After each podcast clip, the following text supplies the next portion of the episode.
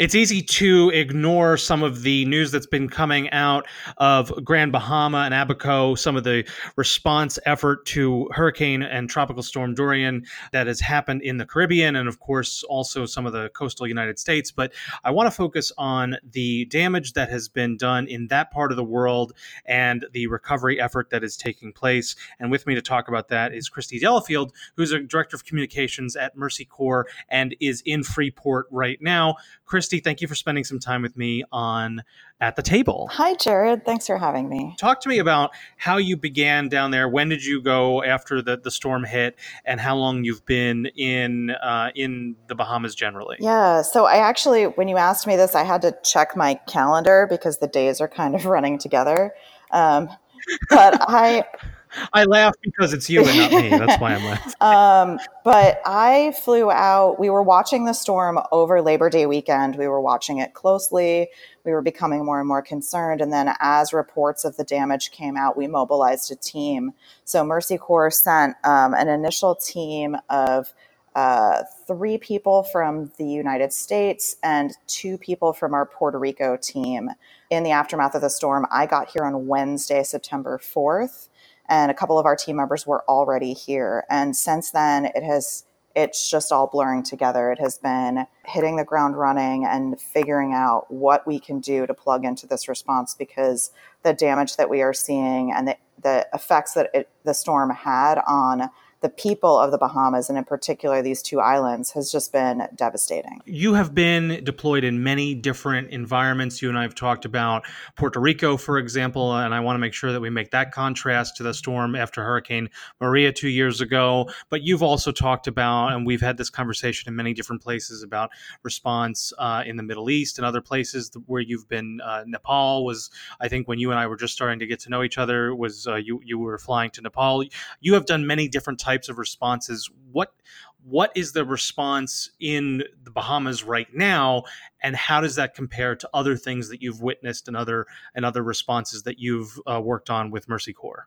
Well, this is a this is the moment in the response where the search and rescue phase is kind of winding down. The early days of an emergency like this, what we would call a rapid onset emergency, a storm, an earthquake, natural disaster, the, the first thing that happens and gets prioritized is those medical teams and those search and rescue teams because minutes can mean lives. So we we in this in that scheme of things end up being a little bit more like second responders because we want to give them room to do what they need to do. And in the Bahamas, we're talking about a really logistically challenging space. You know, just starting with the basics like two islands, both really devastated, airports destroyed, it being difficult to get to them. So, you know, the, the airspace was dangerously overcrowded, and it was really important that we let local officials prioritize that. This part of the response, where once they've begun to do that and they've made that space, where we as Mercy Corps can move in we're connecting with local communities first to understand what do people need, what who hasn't been reached yet, who is going to be reached. So it's logistics and coordination is frankly the unglamorous stuff behind the scenes that helps us strategize for a really comprehensive uh, emergency response. Yeah, I think of logistics and I think of like some of those package company commercials, but I imagine that there's a lot of a lot of really important work that gets done with the logistics side of this coordination. I know you were telling me at one point how much you've just been lifting uh, as part of this endeavor, which I don't think, as a spokesperson, as a director of communication, uh, you're not normally the one who's lifting heavy objects. I hope. I don't know. Uh, maybe your job is even less glamorous than I was led to believe uh, previously. Look, in an emergency, everybody pitches in and does whatever is needed, and that's always been my credo. I, I'm I'm here to be of use and uh, so so that's that's step number one. I mean, you don't you don't um, come out here to do disaster tourism. You come out here to um, do work and to do work in an organized and efficient way, so that you you aren't un- accidentally becoming a burden. But I will. I just I feel like the logistics of this response have been crazier than usual. We we went to Abaco and we're now on Grand Bahama. In both places, just all of the support systems, electricity, plumbing, I mean, here in Freeport, the buildings fared a little bit better because the construction's a little bit better, but you get to the east side of the island and it just is flattened, and most of Abaco is just flattened. Um, and it's amazing how difficult it is to do basic things when you don't have those resources. You know, we simple things like how do we get a warehouse space that you can store things that's sanitary? I mean, most of the warehouses took on water. Um, and then it's then you know you don't want to put food in a place where it's like moldy or mildewy. You want to give people things that are healthy and clean and you know stored at an appropriate temperature. A lot of the warehouses, you know, once you lose power, then you're talking about there's no electricity to keep warehouses at a temperature that's appropriate. The van we're driving around in now took on water and it's got a funky smell, but we're making it work. So you've got all these problems. What is the solution? Obviously, you say you've got this team on the ground. How do you fix when there is no power, when there is no water, when you are uh, dealing with a short staff, and I'm guessing probably uh, a low level of personal energy if you're lifting all these heavy things? Well, we we are lucky enough to have an Anthony, and I think that everyone should have an Anthony. Um, but our this this guy is a veteran aid worker at Mercy Corps. The last year, he's been deployed numerous times to DRC, where he's been working with the team there that's trying to combat Ebola. And here um, in the Bahamas, he has been the guy who gets it done. He, you know, he basically says every day, "All right, what do you want? Where do you want it? And when? And I'll try to figure out how to get it there." I think we're all working around the clock, but I just am impressed that someone can walk into a disaster zone and and find things the way he does. I mean, and, and we have a whole team of kind of global supply chain experts that are, you know, cycle in and out or work on different projects. So this is what they do. But, you know, my coworker and I landed with the advanced team in Freeport and he landed the following day and we'd mapped out a few challenges for the programs that we were trying to do including the distribution we did this morning uh, which was you know water and canned food and some hygiene supplies for our community but um, Anthony dropped us off at a coordination meeting at the Emergency Management Agency um, at 8 a.m. And at like 8:45, he was back with a second car, and he was like, "All right, so I found a truck, but it's like a 40 foot truck, and I'm not sure that might be too big." Seems like a decent problem to have, I would imagine. You mentioned um, that certain places are better off. And this is a conversation you and I have had in the context of other disasters where people who are who have resources or who have a little bit better construction or whatever, they're going to end up with an easier path out of out of the storm and and through the recovery period. What have you been seeing on the ground in Bahamas? Because I, I again, as I know you, you said, you're you're on Grand Bahama right now. The photos that most people have seen, the videos have been just pure devastation. I'm guessing there's a little bit more granularity on the on the ground level, but just it it looks flattened from everything we have seen. Absolutely, and the, and it's it is really granular. Um, even driving around Freeport, which you know, as I say, the city has fared a lot better than the eastern side of the island. Certainly, a lot better than Abaco Island, which you know, uh, most of the, many of the devastation images that you're talking about have come from Abaco, where just you know the Marsh Harbor completely flattened, other communities completely flattened. But here, driving around Freeport, which you know, a little bit better infrastructure some neighborhoods you go through and the roofs have just been ripped off the buildings and you can tell the construction wasn't that great. And you can tell the folks that were living there maybe just didn't have as as much as many resources. And that means that now they don't have as many choices. So um, one of the big differentiators besides just basically the path of the storm you know luck how did the storm hit your particular neighborhood your particular home? How much flooding did you get how much wind damage did you get? Was your vehicle destroyed? Is it still functioning? You look at the the things that people had before the storm that can be resources after. One big thing is generators. If you have a generator, you're going to have electricity. You're going to, you know, be be a little bit better off. And one of the things that Mercy Corps has done to kind of combat this inequity is we've brought in solar lanterns. So folks that don't have generators, don't have electricity, they have a little bit of light at night, which obviously means safety. It means uh, you know more hours in the day that you can be doing things.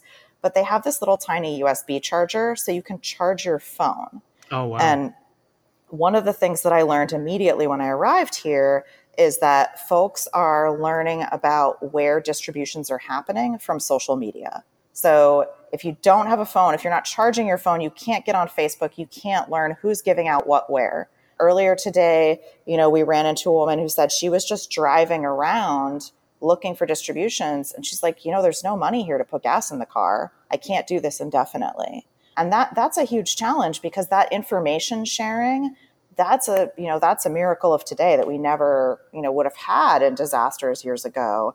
But it's not going to work if we don't give people the resources to access it. I can think of no better crowd than the podcast listening type than who can appreciate the pure agony of an uncharged phone. But hopefully, people will be able to empathize even beyond that. Yes, it is pure agony. I have two solar chargers with me, and it's still touch and go sometimes. You mentioned gas in the car, and so I have to ask because you also mentioned generators. What is the fuel situation like? Because I know that you know, uh, as as as President Trump likes to emphasize, and certainly did after the uh, the Puerto Rico disaster, it's very difficult to get things to an island that is surrounded by water. Well, I mean that's not that's not untrue. Sorry, I have to keep it, it is. I have to keep in your, your exasperated side. it, sure. it, it is challenging, certainly. Um, in in term, and there are a lot of logistical challenges with, as we've discussed. Um, I, I think that the first couple of days we were really worried about that. And this is kind of how things have evolved because the lines that we were seeing at the gas stations were unreal. Um, my other coworker, Margie, who's here, she's like, this is Northeast Nigeria lines. Um, and, and I kind of felt the same. I was like, I don't think I've ever, I don't think I've ever seen lines like this. Like we were trying to compare other emergencies that we've worked in, but it kind of, it cooled down a little bit. I think that a lot of people, were going to fill up both their cars and to get gas for a generator. And there was concern about supply, but it seems to have leveled out a little bit. And that's something that, you know, as as the days unfold, you'll start to see those supply chains sort themselves out. Um, we are still seeing super long lines at you know phone service providers for SIM cards. We were seeing longer lines at the one grocery store that we passed initially. There, there really there aren't a ton of places to buy food. There's you know a couple of fast food chains have come back up. You know, you go into stores and just, some things are on the shelves, some things aren't. So it's it it varies, but we're we're going to start to see that stuff um, level out over time. It's just that again, the person who is least equipped to access those things is going to be the person who needs it most. And so that's why Mercy Corps' response is always really focused on finding those gaps yeah. and kind of leapfrogging over folks who are easy to reach and trying to, to figure out what can we do to advance this response? One of the things that has infuriated me on this side of the response, where I am, you know, from my perch, very comfortable, uh, uh, very, you know, easily going through most of my days, some of the news items that I have seen are focusing on the loss, focusing on vacation homes and resorts damage and the kinds of things that aren't necessarily the, the front line. These are things that you would, I think, I, I would imagine Mercy Corps would would would be able to these are these are problems these aren't the gaps you're talking about. And yet that seems to be the thing that people some news outlets at least seem to want to focus on. Have you seen because i know that obviously not just when when you're not um, lifting things and and doing whatever needs to be done as kind of a jack of all trades as a director of communications that's got to frustrate you that that's burning up some of the oxygen of the media response to this crisis you know, it's it's funny because in a lot of ways it's this it's this blessing and a curse that so many people have traveled to the Bahamas. They have beautiful memories of vacationing here, of meeting people who are wonderful and hospitable. You know, I think that we saw a similar kind of thing in the after the Nepal earthquake because so many Americans had personal experience there. It opened their hearts and that can kind of open your pocketbook also and you know we need that. We need that attention in a response because we need the resources to be able to get to people. And the sad thing is that then you know other other areas where people maybe don't have personal connections or they don't have um, vacation experiences those underreported crises don't get the same amount of attention. We were talking a little bit ago about the the ebola outbreak in the democratic republic of congo that you know not the same kind of attention because it's not a vacation destination. It doesn't mean that people deserve help any less. Um, of course.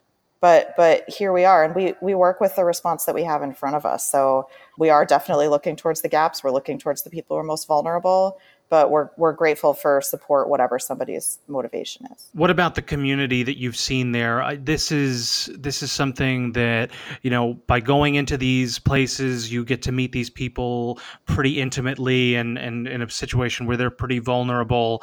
I don't remember there being a, a large scale disaster like this anywhere in the Bahamas, but I'm sure that you know that information better than I know. What has been the, the, the personal response that you've seen on the ground where you are in Freeport now and Abaco where you were previously? Yeah, it's it's not very common, honestly. It's not they're they're used to having hurricanes come through, but not a cat five.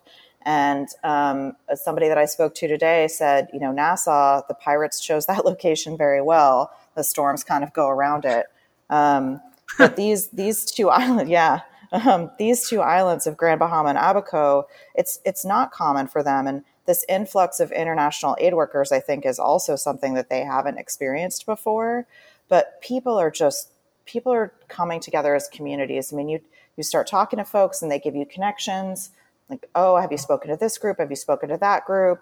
Certainly, there's you know some very large church networks here. There's some very large community groups the UN is here now. We've encountered so many different partners. And honestly, my approach and Mercy Corps' approach is always to work with local groups as much as possible because you know these are folks who know their community and they're the folks who um, who know who's elderly, who's disabled, who's having greater challenges, and can help us um, understand where the gaps are. Which, as an outsider, you are never going to be able to achieve that level of knowledge on your own.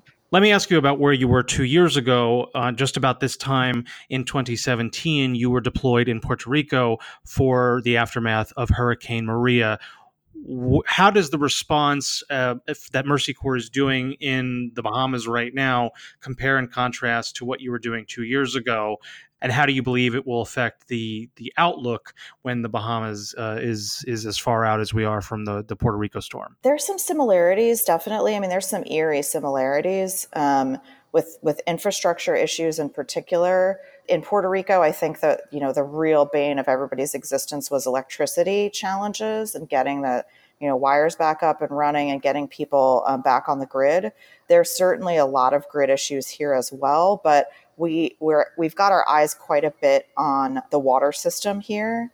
So most people, both on Abaco and here on Grand Bahama, were getting their water from wells, and the and the aquifer has been um, contaminated with salt water.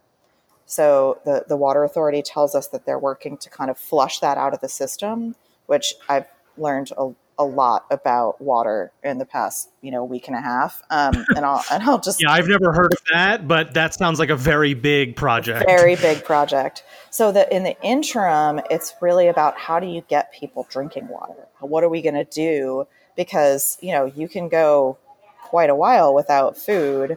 Um, and certainly, you know, shelter is a huge issue after any disaster, but you know, water's life. So we're we're trying to solve for that and it's you know it's all the different ways that you can bring in water and distribute water and how do we do it in the most efficient way? How do we do it in the best way? I felt really fortunate to have two team members from puerto rico join us here in the bahamas for the first week of the response our puerto rico director carla was looking around and she said look here are the lessons that i learned from my time you know my work on my own island and trying to deal with the storm and here's what I think that we should do. And there's nothing like that kind of experience. But both of these contexts are country and uh, part of the United States that are islands that are dependent on tourism in big ways for their economy, economies that are driven by tourism. How does that affect the recovery prospect when you're looking at a, a, a tourism driven economy? How does this, like, where we are right now? You said that the search and rescue phase is over and now you're looking to fill in these gaps, but when does when does that start being a, a boon again as opposed to a, an unbearable burden and when did it start being uh, a benefit again in Puerto Rico. I don't I don't remember that that timeline as well as I'm sure you do. Well, to be honest with you, when I was talking to Carla last week, she said tourism in Puerto Rico still isn't back up to the levels that they had pre-hurricane. They're still feeling really challenged. People still are not thinking about Puerto Rico as their vacation destination in the way that they used to. And I think that that's why you hear these messages coming out of, you know, the Ministry of Tourism here in the Bahamas saying, we're an archipelago. We have 700 islands across 100,000 square miles. Please don't cancel your vacation. They're saying, you know, 14 of the most common tourism destinations in the Bahamas were completely unaffected. So this is where we start to get into that granularity. Yes, on Abaco, this is a huge blow, a huge blow. And how, how are they going to recover from that? This is a project of years here on Grand Bahama a huge blow. And and what does that look like? You see you see similarities. Can't help but see similarities between the two hurricanes the two storms. You were in Puerto Rico I believe for about 2 weeks 2 years ago. You've almost gotten to that point in the Bahamas. When do you plan on I mean obviously the, the Mercy Corps work will be ongoing. When do you plan on getting out of there? I am currently scheduled to come back um, on Wednesday.